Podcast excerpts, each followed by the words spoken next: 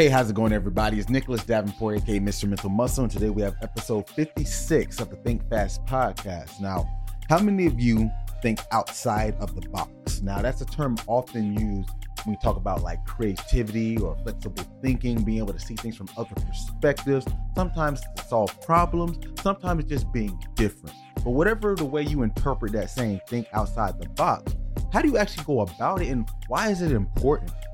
Because when I look at the term think outside the box, I personally consider myself a very creative person. So I honestly do see outside the box. But I would ask you if you're going to see outside the box or think outside the box, what are the other boxes filled with? Because creativity, I always argue, is just a collective of a bunch of different experiences, knowledge bases, viewpoints that you combine together in a systematic way to make it make sense. Because when you think about some of the greatest inventions known to man, they're basically based off of other things that they put together to make it make sense.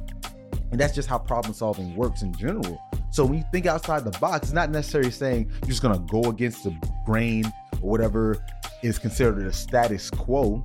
Anyone can just rebel. Anarchy doesn't really get us anywhere, right? But it's saying that I have a systematic amalgamation of different items, different concepts, different knowledge bases that I've accumulated using myself. Obviously, psychology is one of my main things that I've learned over the years, and this is my profession.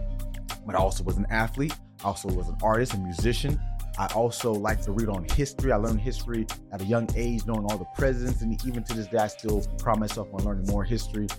So, just using that as an example, this is how I bring all these different points together to think outside the box because when you look at a problem, a solution is just a combination of ways of how to reverse engineer to how you got to the problem in the first place.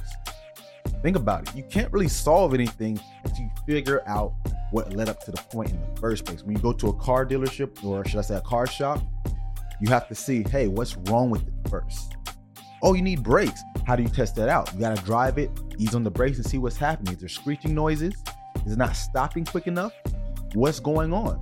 We only can get to that point by combining our knowledge bases. So I implore you, think outside the box. Do some things that aren't conventional to your daily habits, daily routine. Even go far enough as doing something you never really considered doing. That may be the furthest extreme, but you never know what that can add up to to get your mind right. So thanks for tuning in, guys, and have a great rest of your day.